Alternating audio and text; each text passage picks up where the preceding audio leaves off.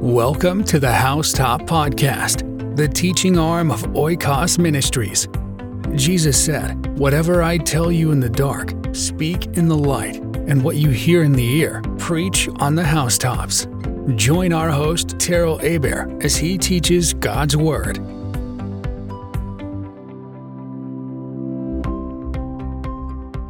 Well, we want to welcome you out to Facebook Live tonight. We're back for our, uh, continue. All right, there we go. Sorry, had a little something wrong on the video there. So, we welcome you back to Oikos Ministries Facebook Live.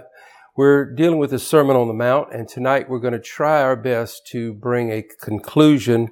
Uh, it's quite a lengthy passage here, but I believe it to be one context, and I really want to uh, try to get this imparted in one uh, context because it, it, it, flows together and you'll see as we get into this thing. So uh, I have really enjoyed teaching through this series and uh, I, I, think tonight is going to be a powerful time and we'll go into it. I, I can warn you ahead of time, we will probably go over. Uh, and so if this is the first time you've ever joined us or first time you've ever heard our, of our ministry, you can catch up on this teaching or other teachings like this on our website at www.housechurchesusa.com. And you can, you can find us there and, uh, we have literally everything you can think of on there concerning our audios and videos and also, uh, concerning the house church ministry that we're involved in. So uh, let's, without further ado, let's get into the Sermon on the Mount. We're in chapter 7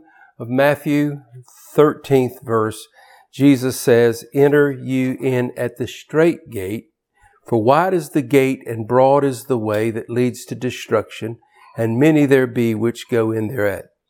Because straight is the gate, narrow is the way which leads unto life, and few there be that find it.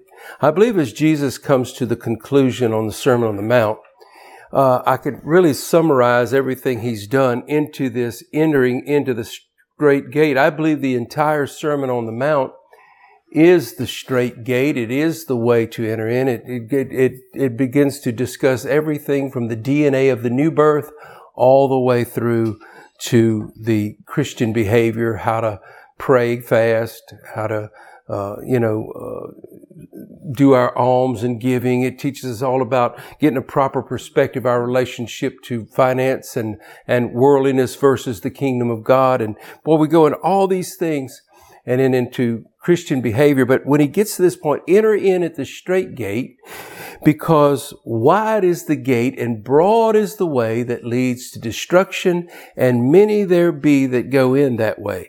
And I can tell you, look what he's saying. Many people are going in, they're following Jesus in a broad way, a, a wide destructive path. And I'm going to get back to this as we bring the end of the context together. But I can tell you right now, many are being deceived. Many are following in a wrong way and they're following doctrines of devils, spirits of error, uh, damnable heresies, and uh, many, uh, you know, uh, somewhere around in the late 1900, 1990s uh, and the early 2000s, it became popular to say, you know, we, we shouldn't major on the minors. Uh, you know, doctrine's not that important. And I want to tell you that is probably that I, I believe that was just coined in hell because doctrine is extremely important. It is absolutely important to know what we believe and whom we believe uh, that, that's said. So we're going to get into that in a, in a, clear way. But he says, many are going into a broad way of destruction and has everything to do with Christianity. It has everything to do with following Jesus in a wrong way, in a wrong path. Now, and look what he says, enter in at the straight gate, for wide is the gate and broad is the way. Now, what's amazing is they're saying there's many ways to God now. They're saying that you know, there, if you take uh, uh, uh, surveys of, of Christianity and the people who practice the Christian religion, you find out that most people today don't believe that the Bible is the inerrant Word of God. Many, matter of fact, there's such a biblical ignorance now, uh, almost the Bible has become irrelevant to Christianity. And so when we see this, this kind of scenario taking place. No wonder that broad is the way that leads to destruction. And, uh, and so it's almost a, a, Broadway thing. If you think of Broadway, you think of Hollywood, you think of acting, you think of play acting. Uh, and that's really what it is. The hypocrisy known, uh, that's what the hypocrites, the, the actors in the Roman days were called hypocrites. And that's what many church people are today. And he says, straight is the way, the gate, and narrow is the way which leads to life, and few there be that find it. So he talks about the narrow path, the narrow way of Christianity. Now, I've been in Christianity for 41 years now. I was raised in the Christian religion, so I've been in, exposed all my life to Roman Catholicism for the first 17 years, pure hedonism for the next seven years, and then now I'm, I'm literally 41 years into Christianity. And so when I look at the idea of being a Christian for all this length of time, uh, I've seen uh, every kind of thing you can deal with. But I, I can tell you right now, when you talk about narrows the gate, there seems like the longer I stay on this road, the narrower it becomes. I'm not trying to make it narrower for anybody else. I'm just telling I believe this narrow way, uh, which I believe is described in all the Sermon on the Mount, this narrow path starts with number one, the cross the cross of Christ, I believe the cross is the instrument of death. I believe it's despised by the world. It's despised by flesh. Oh, it becomes a fashion symbol and, it becomes a, a tattoo symbol or it becomes a, a, a piece of jewelry item. But let me tell you, the world and the flesh despise the cross because it's the instrument of torture that identifies most with Jesus Christ. And I can tell you right now, it's the cross isn't for, for display of jewelry. It is literally for the death penalty and the death sentence. And then the Christian is commanded to take up the cross daily and follow Jesus. And the cross isn't just to make the way heavier or, or, it's literally to keep it handy to kill your own will at every juncture where we seem to be tempted or want to disobey. It's time to kill the will of man, crucify it, crucify ourselves to this world so that Christ may have his way in us. And I tell you, our prayer life should be a consistent Gethsemane. Now, there's, that doesn't even kind of describe Christianity as we know it today. It's, it's literally exactly flip-flop opposite of that. And we'll get more into that as we develop this whole context. So I believe the way Jesus said, I am the way, I am the truth, I am the life. And so we know that the way is not a system or a series of teachings or doctrines. The way is a person. The way is Christ. The way of Christ is to live Christ-like, to live our life as Christ did. And if you do, I can promise you the world will hate your guts. I can promise you that the world will want to kill you. Simple as that. It's not a popularity contest. It's not going to make you uh, win friends and influence people. It's not going to make you the the the the, the prosperous and happy and health. Oh, no, it's none of those things. It's literally the way that's despised by the world. As a matter of fact, the earliest term for Christianity was people of the way. And so there's a way, it's the way, and it's Christ. And I can tell you, there's two parts that my thinking of. The number one part is the way of the cross. The number two part is the way of holiness. When Isaiah saw this in Isaiah 35, he said, uh, talking of the end times, he said, there will be a way and he said, the unclean shall not pass on there, or the wayfaring man will not go there, but only the redeemed, the ransomed of the Lord will walk there. There is a way, it's called the highway of holiness. It's a separated life that separates us from the world and separates us to God. I want to tell you, that ain't popular today because today's modern Christianity is so in love with the world and so we've, we've learned a way to try to have our cake and eat it too. That's what the Broadway is about. It wants to teach you how to be the world, be all you can be, best life now. Got to bat my eyes when I say that. Hey, you got to have your, be- I mean, everything is about your prosperity, your happiness, your destiny, your breakthrough, your, oh my goodness. They're pumping you so full of smoke. They're pumping you up every day, stroking your emotions that God is up there just to make you be all you can be. No. It's a lie. As a matter of fact, watch what he rolls right into. Enter you into the straight gate, for wide is the gate that leads, and broad is the way that leads to destruction, destruction, utter ruin, and it, inter- it includes the idea of eternal damnation. Many there be which go in there at. What makes you think you're not part of the many in a generation literally filled with lies? And a church literally filled with heresies, damnable heresies, doctrines of devils, seducing spirits. Keep going. Because straight is the gate, narrow is the way which leads to life, and few there be that find it. What makes you think you're one of the few? Stay with it. Beware of false prophets. Did he change subjects? Why in the idea? He introduces this idea of the way. That there's a broad way being offered and there's a narrow way. And then he says, beware of the false prophet. Now I'm fixing to enter into a realm of Christianity that is literally the, the wokest part of Christianity. You're never supposed to talk about the false prophet. You're not, you're judging. And we're all supposed to be inclusive and ecumenical and we all sing kumbaya because there's many ways to God and there's many ways to look at this thing. And I mean, we could be our Catholic brother, our Methodist brother, our aborting brothers, our, our, our homosexual brother. Are you out of your rabid mind? We've lost our minds. Our collective minds in Christianity is lost because we've lost the way. We want many way. We want a broad way, not a narrow way. You see, we're so smart today. We have learned to incorporate worldliness and Christianity. We can have them both and feel good about it. That is a deception. Beware of the false prophets, which come to you in sheep's clothing, but inwardly they're ravening wolves. Now, what is a sheep's clothing? We're told to beware of them. Keep this in mind. Be attentive to. Look out for this. Beware. Caution. Look out. They're there. They exist. Yet we're not supposed to, just like judge not, we're not supposed to say this. And especially don't name names. Folks, as they come up tonight, I don't care who likes it or don't like it. I really don't care. I want to say stuff tonight about false prophets because they're liars. Just today, a newspaper article today, a young man set into ministry way ahead of his time. What's he do?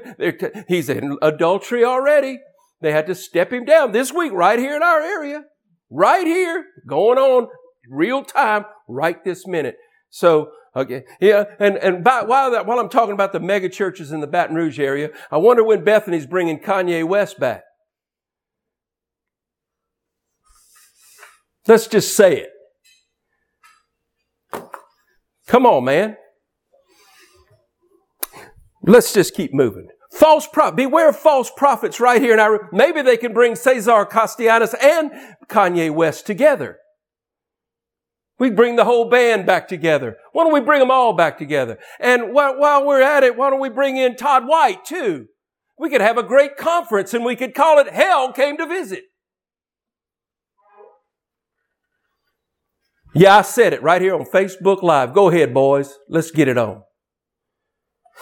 Beware of false prophets which come to you in sheep's clothing and inwardly they are ravening wolves. What is a sheep's clothing? Oh, wait a minute. Let me think. I believe that in the Bible it teaches us that we will be robed in righteousness. Righteousness. Now let me tell you, the righteousness of the new covenant is a righteousness by faith. A righteousness which comes by grace through faith. That is the, you see, I believe the sheep's clothing is a lying gospel of a lying grace. Oh, they preach grace. And boy, we love them. Boy, do they teach grace. Boy, they teach us some grace. I tell you, I've heard enough grace right now that I am convinced that the devil gets saved.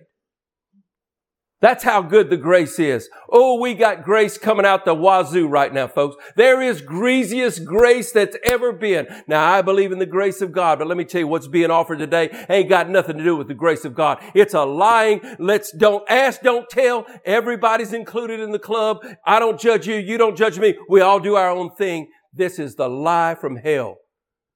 These ravening wolves are dressed in sheep's clothing. They talk about the gospel of grace while they're literally in literally entrenched in sin.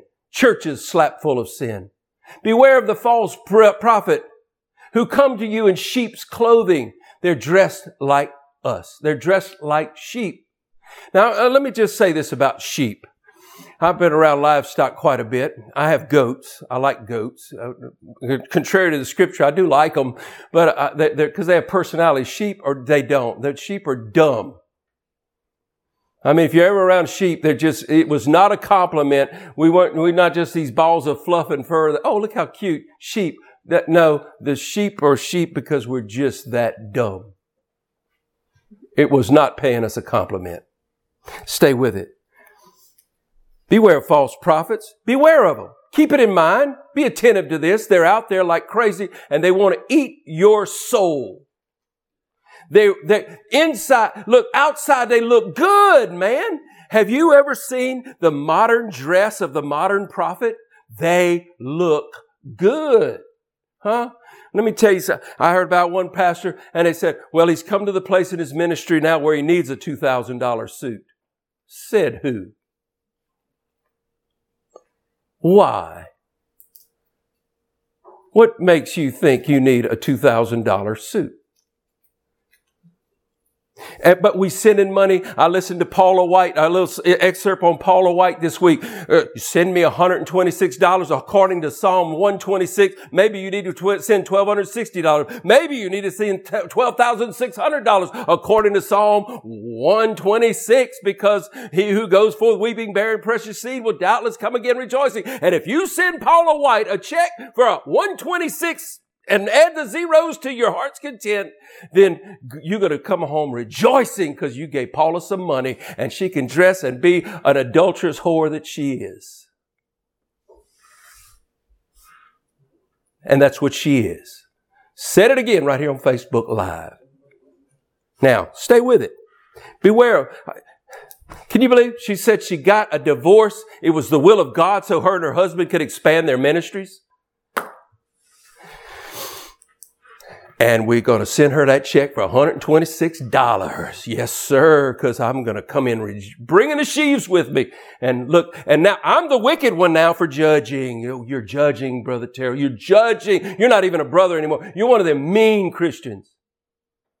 I'll tell you what's mean. Let me tell you what's mean. When you stand before God having believed the gospel of Paula White and you go straight to hell, that's mean. I'm trying to deliver your soul.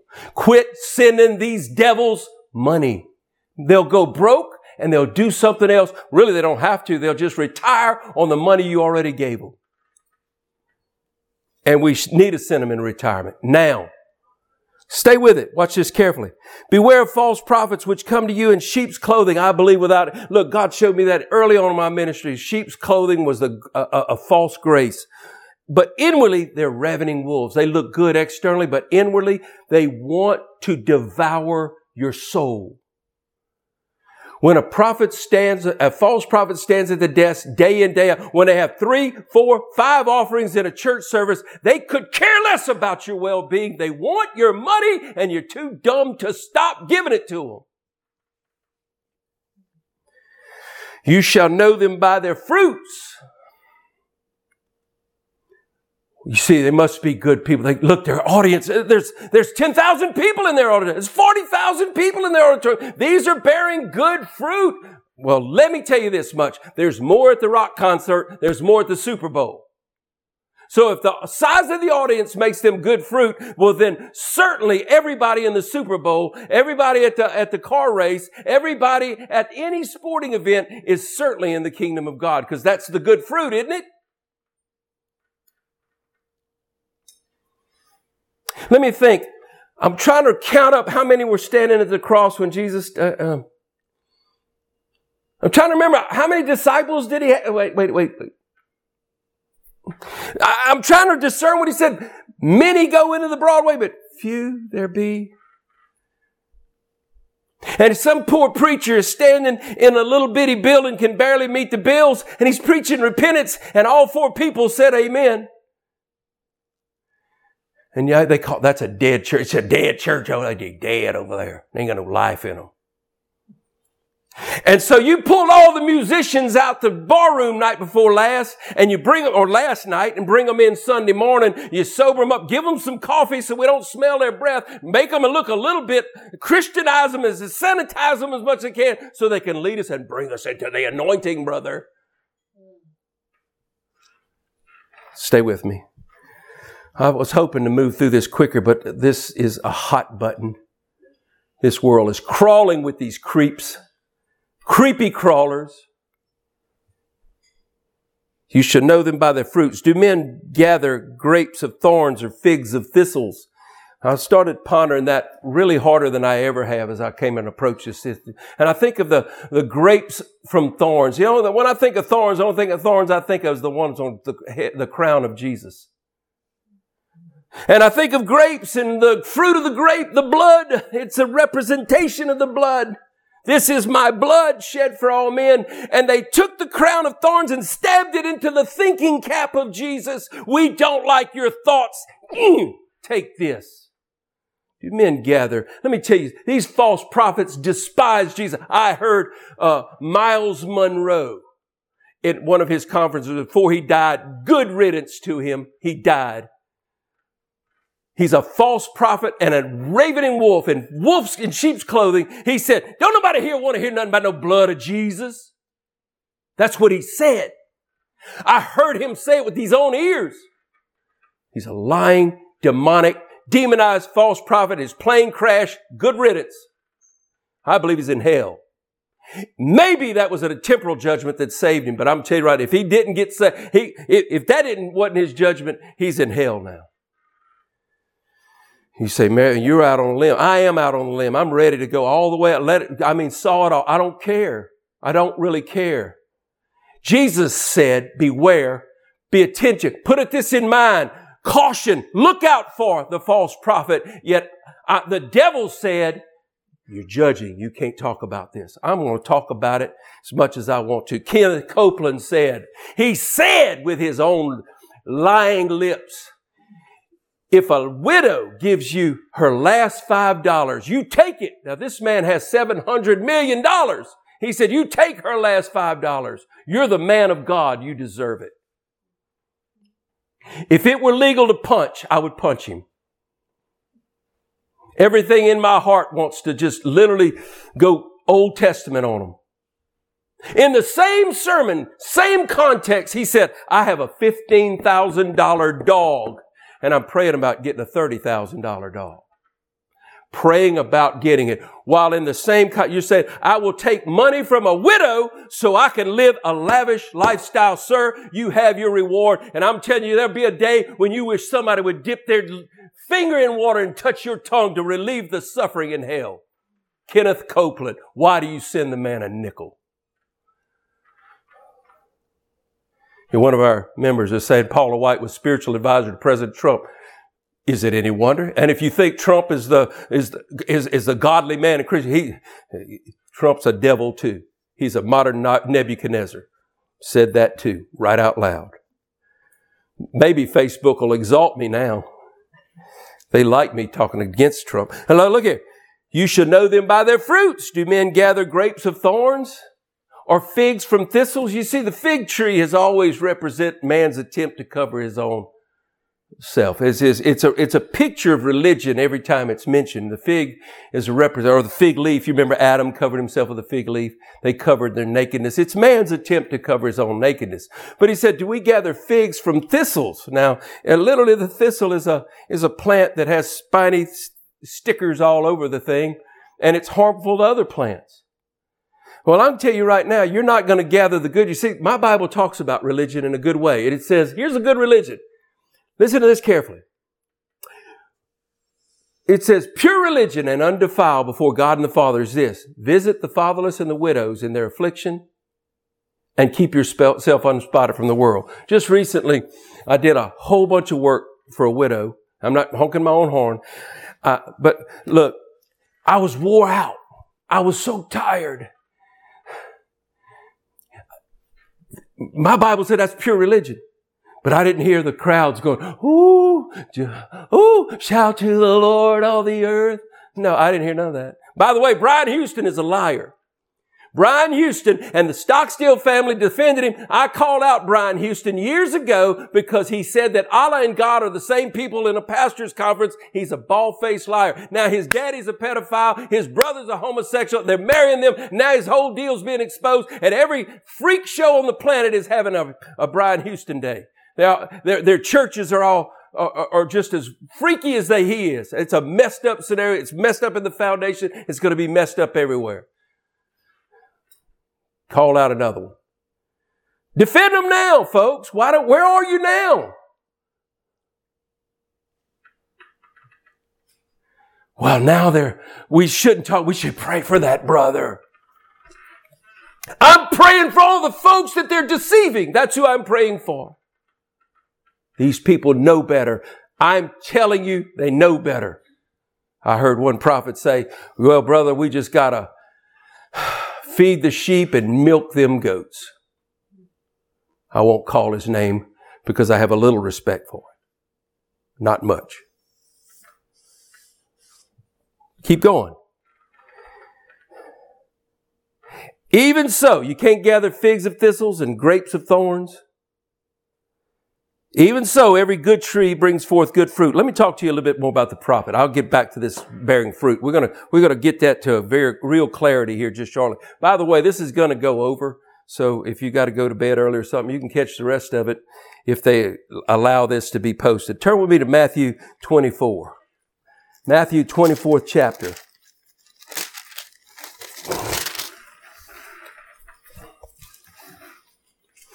The disciples had just asked Jesus a question about the temple, about when would the destruction of the temple come, what would, uh, uh, you know, w- when would he come back and what would the end of the world be? Three questions. And, uh, and so Jesus began to answer those three questions all in a row.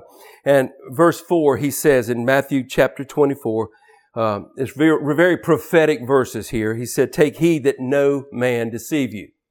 Now this is Jesus Christ, the Son of the living God, the Lord and Savior and King of all Christianity, and His kingdom will know no end. He said, take heed that no man deceive you. Pay attention that no man deceive you. John MacArthur is a deceiver. You see, he teaches on a, a, a, hyper idea of there's only a few that are chosen by God and you ain't one of them. And, and then basically uh, a once saved, always saved. You see those two things. The sinner's prayer and, and, and, and, and once saved, always saved, I believe to be the root of the biggest demonic heresy going.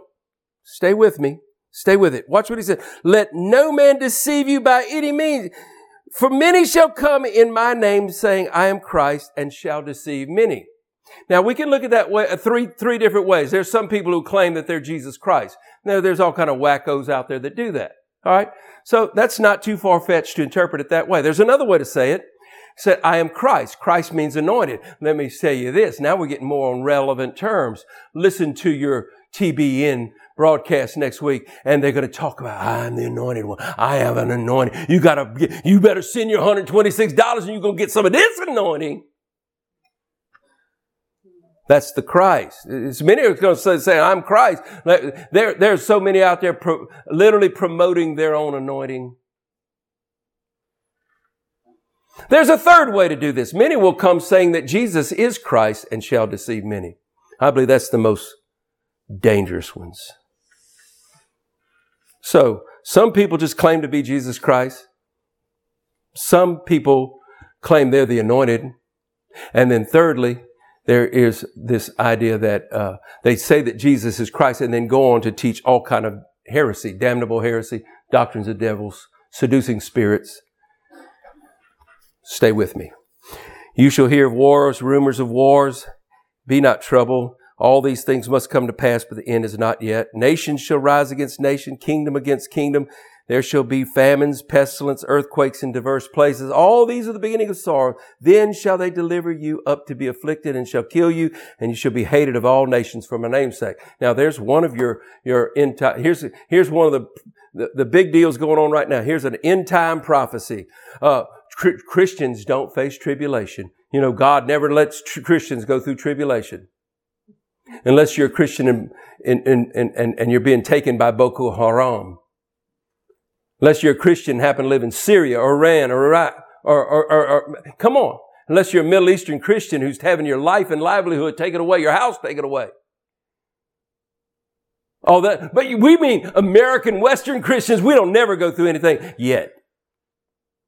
Jesus said, all who suffer, all who uh, live godly in Christ Jesus shall suffer persecution. Jesus said, in the world you will have tribulation, but be of good cheer. I have overcome the world. The apostle Paul said, only through much tribulation shall we enter the kingdom of God. Oh, yet, but the false prophet has a way better way. See, we can have our cake and eat it. We can say we, we love Jesus and then, and then switch gears.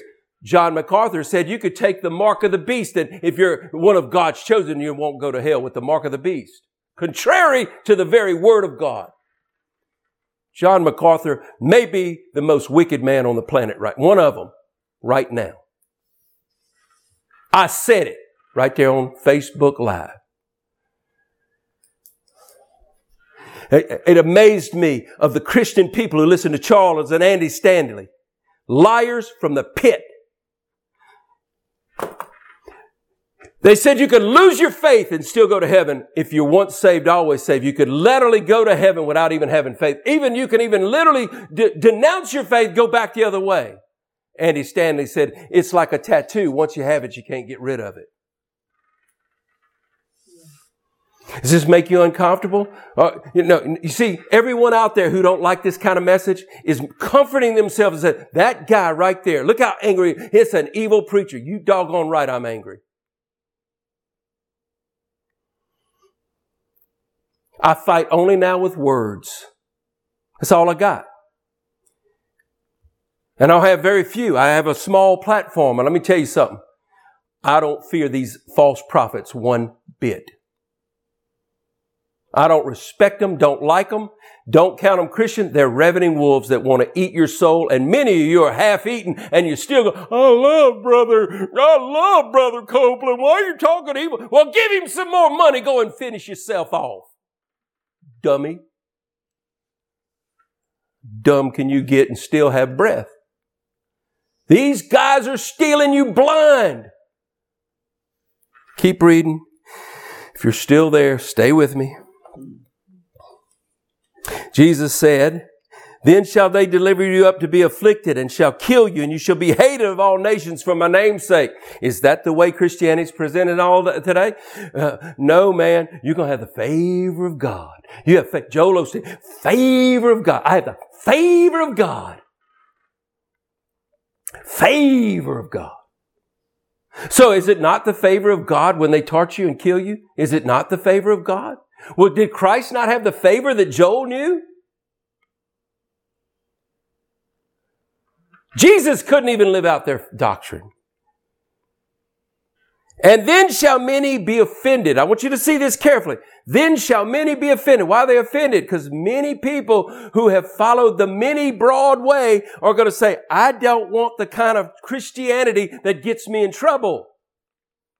I don't want the kind of Christianity that's going to make the government hate me and the world hate me and my family hate me. I don't want that Christianity. I want acceptable Christianity. I want Christianity that still does Halloween and trick or treat. I want the Christianity that still does Christmas. I want Santa Claus Christianity and Easter Bunny Christianity.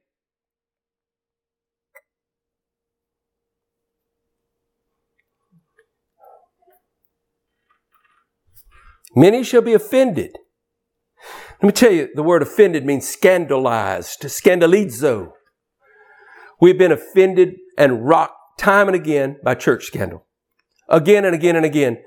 I read just this week that there are, I don't want to get my numbers wrong, I think it's 30% less church attendance post COVID versus pre.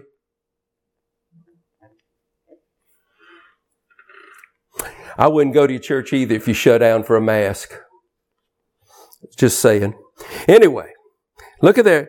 Many shall be offended and shall betray one another and shall hate one another. This is where we are right now.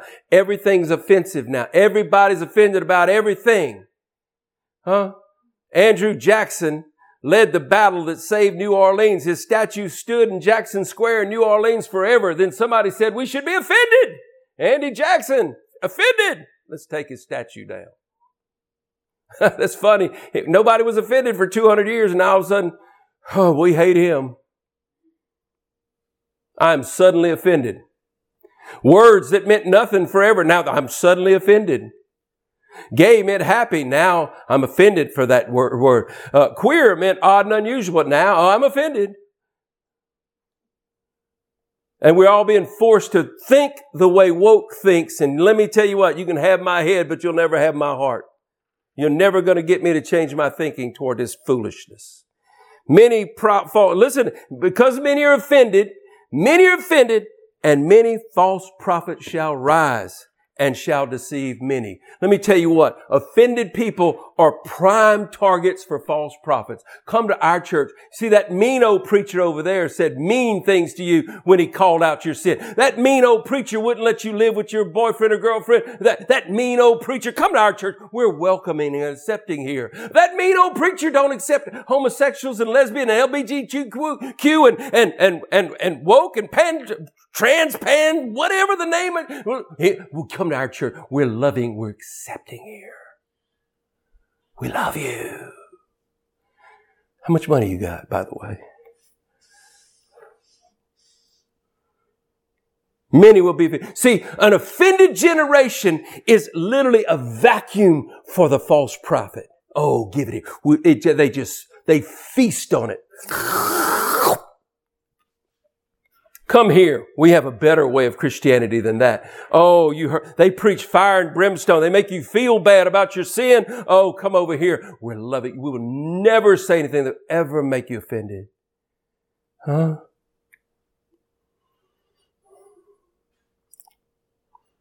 If you can go to your church in year in, year out and never get offended,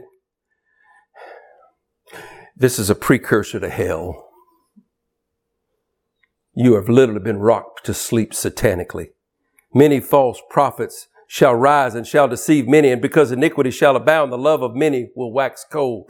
That's why there's a great falling away right now. Falling away from truth, falling away from church. Nobody even cares right now.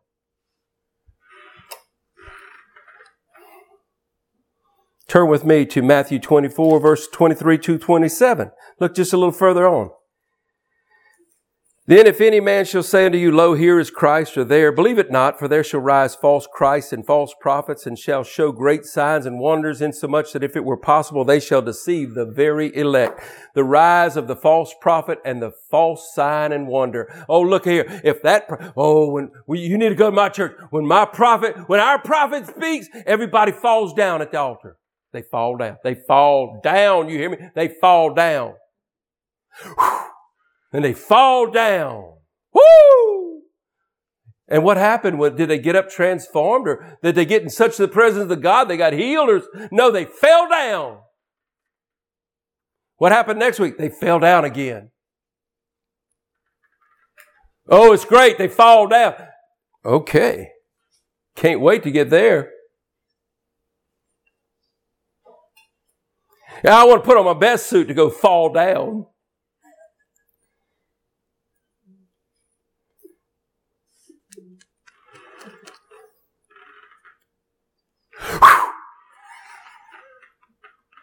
Where's my white jacket? I'll throw it at him. When's Bethany bringing Benny Hinn back, by the way? While we're on the false prophet kick. Man, wouldn't it be a great confidence? Benny, Todd, huh? Kanye, he could lead the singing and the preaching. Wow, it'd be awesome. Maybe say sorry and we could get us all back into groups of 12. I'm on it tonight, folks. I don't really care. Did I tell you I don't care? I care about the souls that are being deceived and being hoodwinked by the devil every day. And I don't care about that peer group I just mentioned. I don't care. I don't need your smile and I don't fear your frown. You make me want to throw up.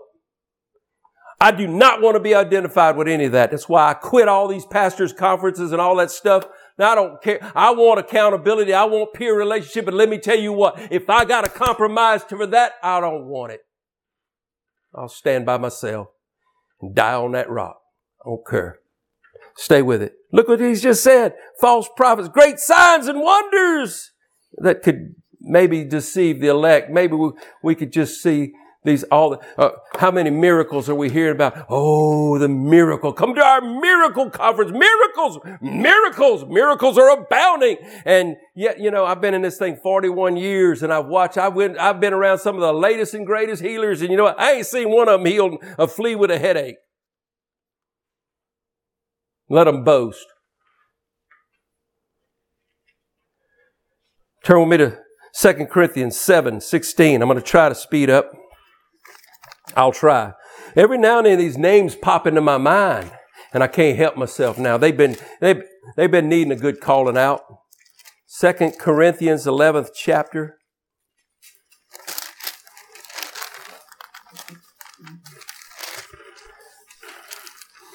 Starting in the seventh verse, it says, Have I committed an offense? This is the apostle Paul speaking, in abasing myself that you might be exalted because I have preached to you the gospel of God freely. Basically, the apostle Paul came into the Corinthian community, a very wealthy community, at the expense of other churches. He was sent there and he didn't charge them a dime for preaching, teaching, uh, uh, and, and he, he, was literally a paid apostle paid by other churches. Watch carefully. I robbed other churches, taking wages of them to do you service. And when I was present with you and wanted, I was I was chargeable to no man for that which was lacking to me, that the brethren which came from Macedonia supplied, and in all things I've kept myself from being burdensome to you, and so will I keep myself. So the apostle Paul said, look here, I'm your missionary. I'm here preaching the gospel. Other churches sit free and took care of me and my physical needs and took care of my housing, everything I needed. so I won't be chargeable for you. Now watch carefully. As the truth of Christ is in me, no man shall stop me of this boasting in the regions of Achaia. Wherefore, because I love you not, God knows, but what I do, that will I do, that I may cut off occasion from them which desire occasion, that wherein they glory, they may be found even as we are. So all these other preachers that are bragging about their ministries, he said, I want them to be like us. I want them to get their funding from an actual church somewhere, not coming over here trying to suck money out of you Corinthians who got money. Stay with it. Watch carefully. The apostle Paul was walking on eggshells with this thing. He did not want a very wealthy community giving him money. Watch carefully. For as a matter of fact, the Macedonian brother were dirt poor and they took care of him. For such are false apostles. What? Deceitful workers transforming themselves into the apostles of Christ. And I bet you their grace, their, their grace message was like grease dripping. Oh, God loves you so much and He has a plan for your life and He's here to give you your breakthrough so you can get to your destiny. And He loves you so much that He wants you to be all you can be and have your best life now. And no marvel, for Satan himself is transformed into an angel of light. Therefore, it is no great thing if his ministers also be transformed as the ministers of righteousness, whose end shall be according to their works. The apostle Paul said, I want all these guys exposed. If they're trying to take money from you, I'm telling you, they're false prophets. They're false prophets. Not that the apostle Paul didn't receive money or have his ministry supported. He said, I'm against those who are going into wealthy communities and taking your money. They're false apostles. You see, this stuff don't fly in the third world. I mean, they try to work it over there, but they ain't got anybody got any money. So they flit in there in their jet. They, they do a little few conferences. Creflo Dollar flew into Rwanda right at, right before I got to my, one of my trips to Rwanda. He, he, had, he was charging those poor pastors, I'm wanting to say like a hundred dollars to meet with him for 10 minutes.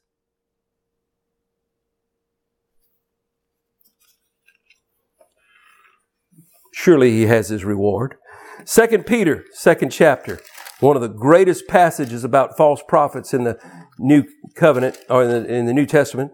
Second Peter chapter 2, starting in the first verse.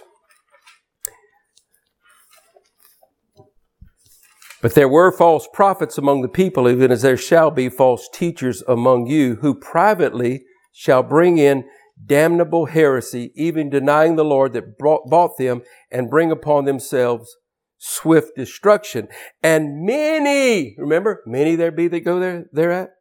And many shall follow their pernicious ways by reason of whom the way of truth shall be evil spoken of.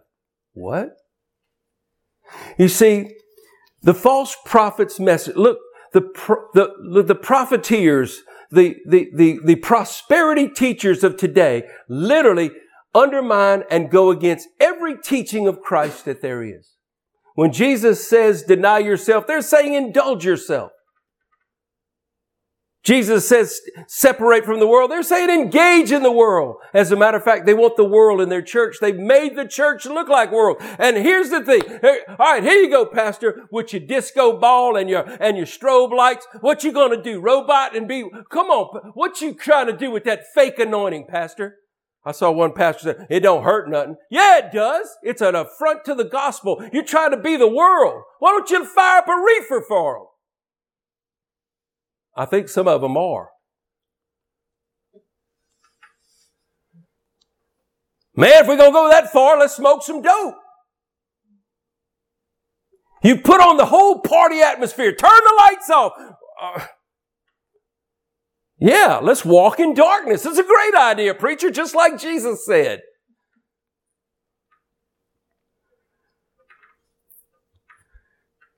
I hope you wiggling preacher. I hope, I hope when you come to church Sunday, the only people show up is your drunk band members. Hope they all leave your churches. I couldn't care less. If every one of them shut down and your banknotes went, went off and they, and they turned your, your, your, your places into Amazon super centers, I couldn't care less.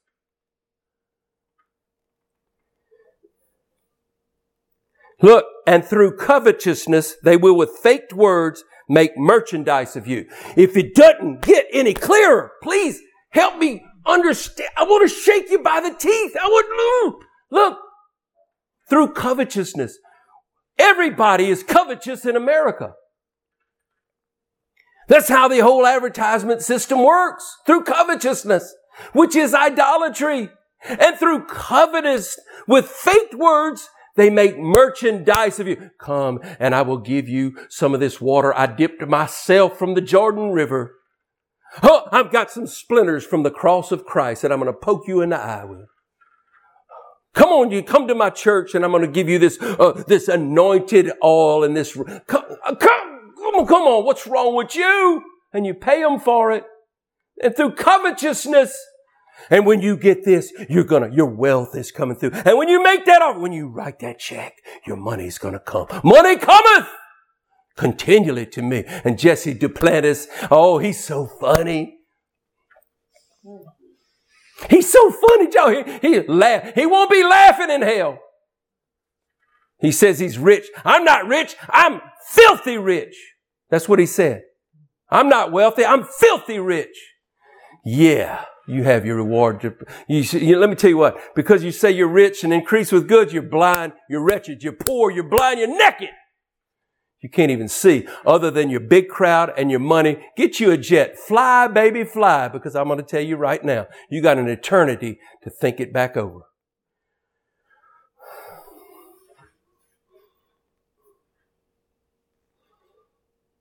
They make merchandise out of you. They're literally making merchandise out of the church. They're draining people for every dime they can get out of folks. And I'm, I, for one, am sick of it. Let me tell you something. Turn TBN off. Man, turn K-Love off for all that goes. Turn that off. It ain't nothing but a big old Catholic song all day long. The Pope, let me just get on the big one. The big dog himself, Pope Francis. Pope Francis is an evil, wicked, lying prophet. This week, last week, excuse me, he baptized 13 infants. Oh, he baptized them and he said, I'm so glad you should write down and remember the day that you entered the kingdom of God. Literally by pouring water on their head, he said that made them enter the kingdom of God. He said they're new, that, that's the new birth. And this saved them from hell. It's an exciting day. And I rejoice about mothers in particular today. They're all these moms. I'm glad to see these mothers holding their babies because the mother is always closest to the baby. Always closest. The mother is always closer than the father. That's why we play, pray to Our Lady, the Blessed Virgin. He's damning 2.2 billion people on this planet. Bring him with you. Bring y'all with him. You can't even see it.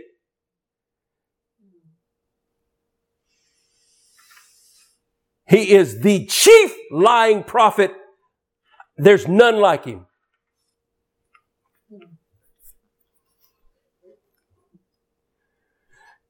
My day wouldn't be complete without shooting one at him. This is serious, folks. And yet we go in day in, day out, going to their churches. Methodist churches are trying to pull out because they have a, a whole woke LGBTQ agenda on one side and the other side say, hey man, I don't think it says that in the Bible. Let's go the other way. Come on, man. I don't even know which camp. I know one thing. Split them up, boys. Split them up. Split that thing. John Wesley would start it all over. I tell you, John Wesley wouldn't have nothing to do with either side. Help us. He'd go preach in the field again.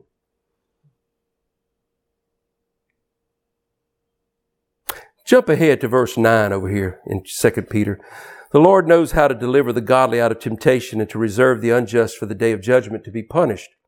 But chiefly them that walk after the flesh in the lust of uncleanness despise government, presumptuous are they, self-willed, they are not afraid to speak evil of dig- dignities. Whereas angels, which are greater in power might, bring not railing accusations against the, them before the Lord.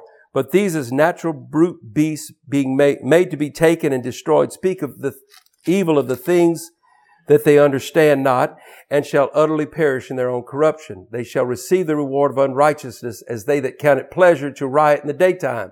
Spots they are and blemishes, sporting themselves with their own deceivings while they feast with you. Having eyes full of adultery and cannot cease from sin, beguiling unstable souls, and heart they have ex- exercised with covetous practice, cursed children, which have forsaken the right way and are gone astray, falling following the way of Balaam, the son of Bosor, who loved the wages of unrighteousness, uh, uh, but was rebuked for his iniquity. The dumb ass, speaking with man's voice, forbade him the madness of the prophet. These are wells without water. Clouds they are that are carried without a, without tempest, to whom the mist of darkness is reserved forever.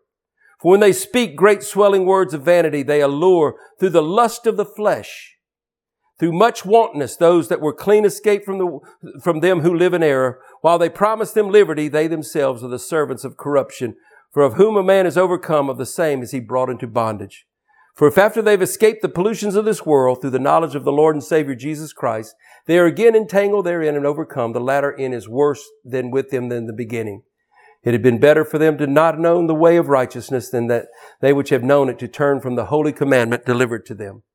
But it has happened unto them according to the true proverb, the dog has turned to his own vomit again, and the sow that was washed to her wallowing in the mire. And so here we see the very definition of the false prophet, the false teacher. That literally he beguiles unstable souls having eyes full of adultery, and through much wantonness, he uses the desires of the flesh to make his plea. He uses the, oh, I mean, he puts everybody in heaven. I want to tell you, he puts them all in heaven. That's what we want anyway, isn't it? Turn to 1 John chapter 4. One more quickie out here to, in the old, in the, uh, in the gospels or in the epistles. Verse 1, Beloved, believe not every spirit, but try the spirits whether they are of God, because many false prophets are going to the world. 2,000 years ago, the apostle John said, many false prophets are going out into the world. Them, test them, judge them, put them to the test. Hereby we know the Spirit of God. Every spirit that confesses that Jesus Christ is come in the flesh is of God. Now here's a great doctrine for you. You know, uh, my heart loves Jesus, but my flesh still is fallen and it just does what it wants to. My heart loves Him, but this flesh, it just still sins. Now that's standard teaching today, folks. My heart loves God, but my flesh is still wicked. You know, nobody's perfect. We all sin. We sin, sin, sin. We sinners, we can't help ourselves. That's the false grace of today. A grace that can save you in the future, but has no power for you today. None whatsoever. It's a futuristic salve that just says, oh, in the end, you're going to go to heaven. But right now, you just struggle away. And when we, when you die, you'll become an angel. Hmm. You'll be in a better place now. That's what they tell you. Every spirit that confesses not that Jesus Christ has come in the flesh is not of God, and this is that spirit of Antichrist whereof you've heard that it should come and even now is already in the world. See, the spirit of Antichrist, when, when John first introduced the spirit of Antichrist, he said, immediately following, he said, love not the world, neither the things that are in the world. The Antichrist teaches, the, Antichrist, the spirit of Antichrist teaches you to love the world and all the things that are in the world. And through much wantonness, they allure through the flesh. And they say, man, if you come to God, you're going to get that new house. You're going to get that new car. You're going to get that healing. You're going to, but they promise you everything that your flesh desires.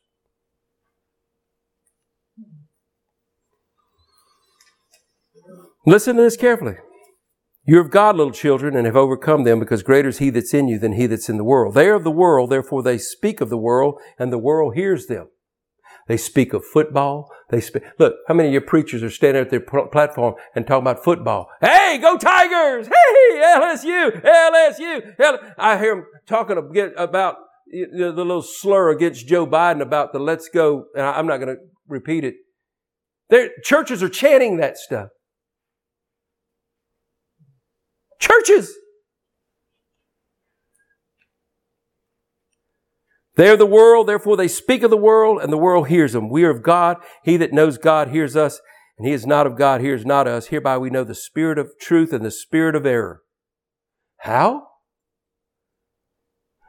If they're speaking of the world, they're of the world. As simple as that. If all they can talk about is your place in worldliness, if all that preacher can talk about is the worldliness and, and, and, and, and being part of the world and getting your share of the piece of the pie and all, come on, man, there's something wrong. There's a distinction between the kingdom of God and the kingdoms of this world. In Revelation 16, 19, and 20, it talks about the false prophet, the false prophet in the last days. And I bring this up because I believe right now that the beast is manifest. I believe America is the beast of Revelation 13, and the second beast of Revelation 13 is the false prophet. And the, and the, and the, the, the, the, the the whore, the harlot, Babylon rides on the beast, and the false prophet is their mouthpiece. And I believe this to be media, big tech, and literally they've opened their mouth to release a flood of lies in this world, and I've never seen it. I'm telling you, I've never seen the lies being released like they are right now. The only thing we have that's called truth is God's Word. You, and, and, and, and here's the terrible part. Most people don't know God's Word from uh, Time Magazine.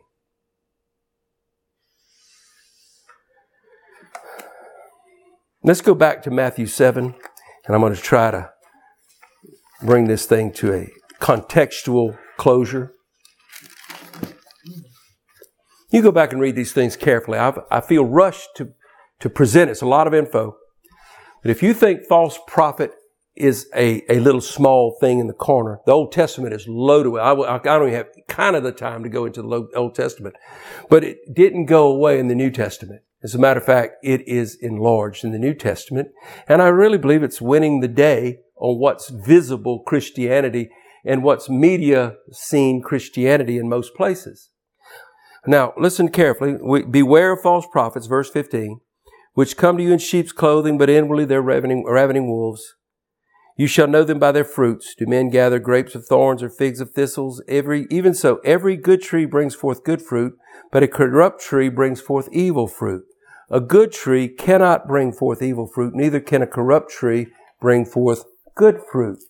Every tree that brings not forth good fruit is cut down and cast into the fire. Wherefore, by their fruits you shall know them. So what, fruits could be seen. Certainly, I brought up the idea of the uh, figs and the thistles and the grapes and uh, uh figs. Uh, that those, you know, you can't get grapes from the thorns. And you can't get figs from the thistles. You won't get pure religion from a, a thistle plant. You won't get uh, but I tell you one thing, you can get false religion. And I tell you another thing, you can get uh, a doctrine that will literally pierce thorns into the head of Christ in just about any church you want to go to today while swearing they're not. But I believe the telling, the most telling thing, you see, John 15 is, is literally loaded this with, with verses 1 through 16, and he talks about bearing fruit. And he said the Father is glorified that we bear much fruit. And, and I really believe the fruit that he's speaking, he said, I, I, I, want you to bear fruit and fruit that remains. And it literally said, it's here that he introduces us to his disciples. He said, and you're my disciple. I don't call you uh, servants. I call you friends. And greater love has no man this than he laid down his life for his friends. And I've called you my friends. And literally the fruit of that friendship, that his discipleship was more than just religious, uh, uh, cognitive training. They began to build a relationship. And by this shall all the world know you're my disciples, by the love you have for one another. They fell in love with each other, agape with each other. They became best of friends. I believe the fruit he's speaking to is that kind of relational thing. When I was in Bible college, they tell me, said, now you need to keep yourself separate from the flock because the officers don't mix with the enlisted men. What? Jesus didn't do that. He went right among them. He was very transparent. He lived a life that they saw how he lived. No, we don't want to do it. There's a separation here. No, that ain't the separation. I separate from the world, but I ain't separating from people that love Jesus. We be brethren. And that's it. There ain't, there ain't no title hanging around my neck when I'm with people. I'm just Terrell.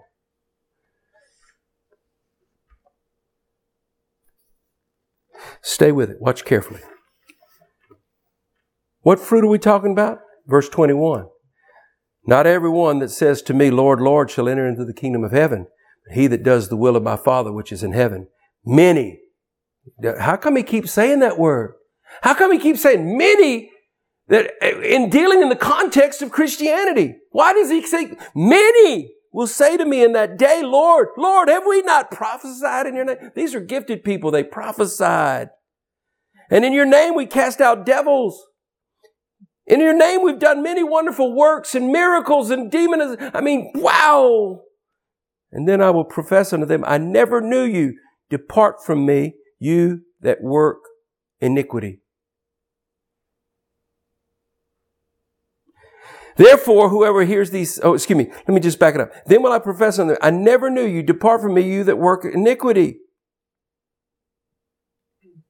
Let's back it up to the very beginning. Not everyone that says unto me, Lord, Lord, shall enter the kingdom of heaven, but he that does the will of my Father, which is in heaven. What? They have to do the will of the Father? Now, one of the big gospels of grace, these ravening wolves are teaching today. Well, that's works salvation, brother. That's works. You're saying it's about works. You're going to stand before God, you lying devil,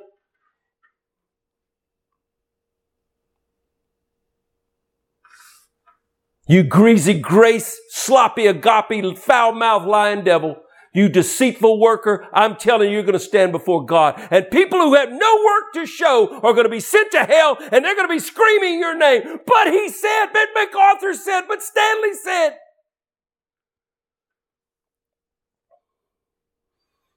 And he's going to say, I never knew you. I believe MacArthur will be screaming it. Turn to John chapter 7 real quick. John 7.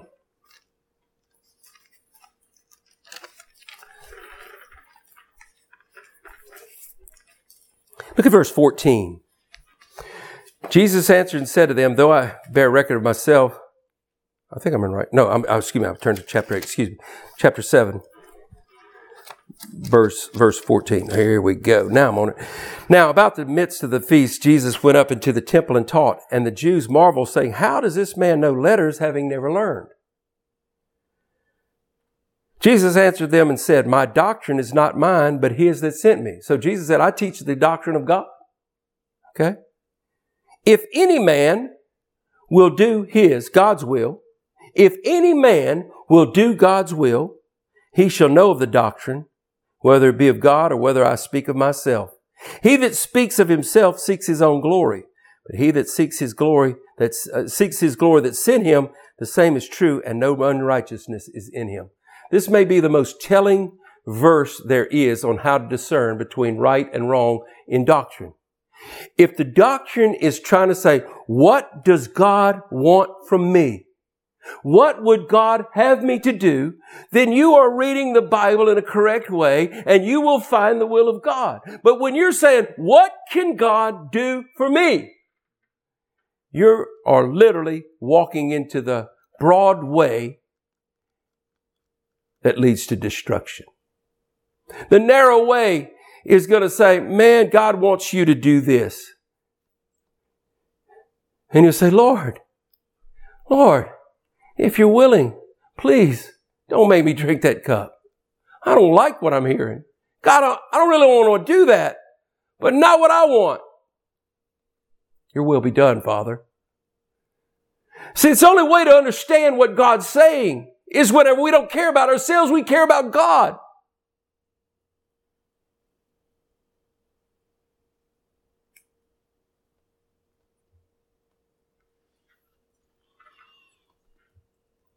Most so-called Christianity is just souped up humanism that all they want is their own desire. What can God do for me? And that's how most altar calls appeal to you. Come to God, He's going to fix your marriage. Come to God, He's going to heal you. Come to God, He's going to give you a better job. Come to God, He'll give you some money. none of them are the reason to come to God. Come to God because you're a wicked, evil sinner who have literally rebelled against your Maker. And if you don't repent, you're going to go into eternal damnation and eternal destruction, which is due and right and fitting. Go back to Matthew 7. If that in clarity, he said, Depart from me. He said, Lord, Lord, have we not prophesied? He said, Depart from me. I don't know you, but him, only him that does the will of my Father in heaven.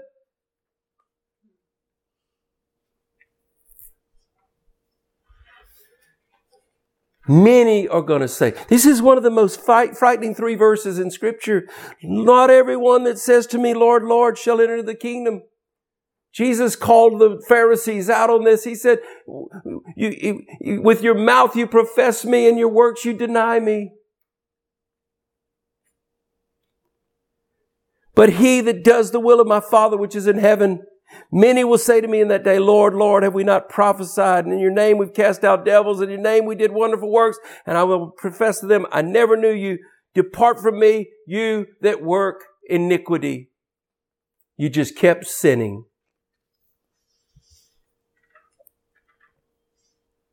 Now let me conclude. It says it, therefore, Whosoever hears these sayings of mine and does them, I will liken him unto a wise man which built his house upon a rock. Look at this.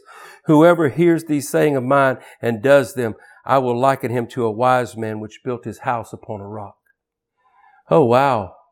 Jesus taught works. You had to do his sayings. You heard the sayings. And you, I could hear MacArthur just literally putting Jesus in his place right about now.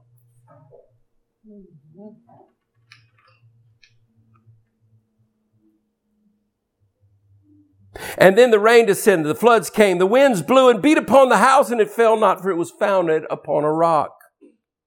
And every one that hears these sayings of mine and does them not shall be likened unto a fool, foolish man which built his house upon the sand.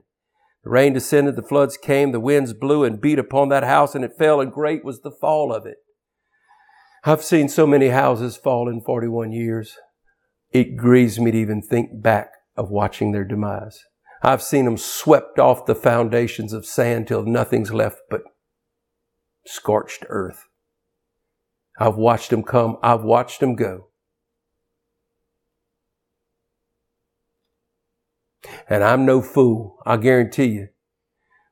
As long as I keep hearing the sayings of Jesus, I'm going to keep doing them because I don't want to be swept away in this flood. Let me finish the last few words here. There's a summary written right after. These aren't Jesus speaking anymore. It came to pass when Jesus ended these sayings, the people were astonished at his doctrine, for he taught them as one having authority and not as the scribes. Astonished means, go look it up.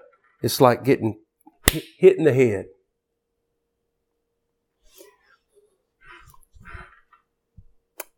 For the last hour or so, you've heard preaching like you don't normally hear. That ain't what you said.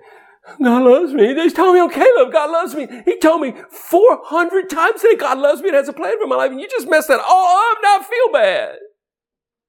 I have to go get my sermon series from Joel Osteen out. I'll feel better.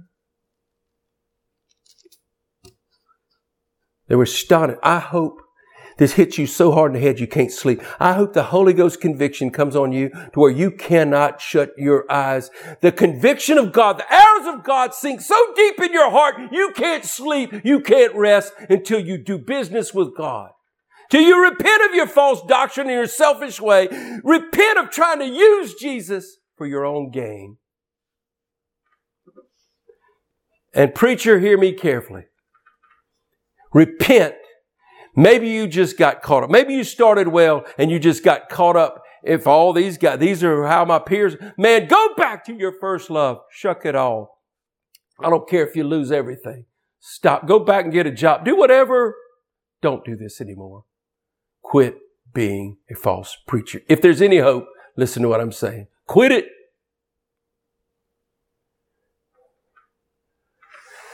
Well, God bless you. I hope this is still available on Facebook when I get done. Because I've just broken every rule going tonight. Every community standard has been violated except for the ones in the kingdom of God. God bless you. I pray these teachings go right to your heart.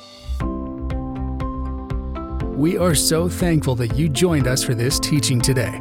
It's our sincere prayer that many of you would be born again through hearing God's Word. If you were blessed by this podcast, we would love to hear from you. For more information on Oikos Ministries, visit us on our website, www.housechurchesusa.com.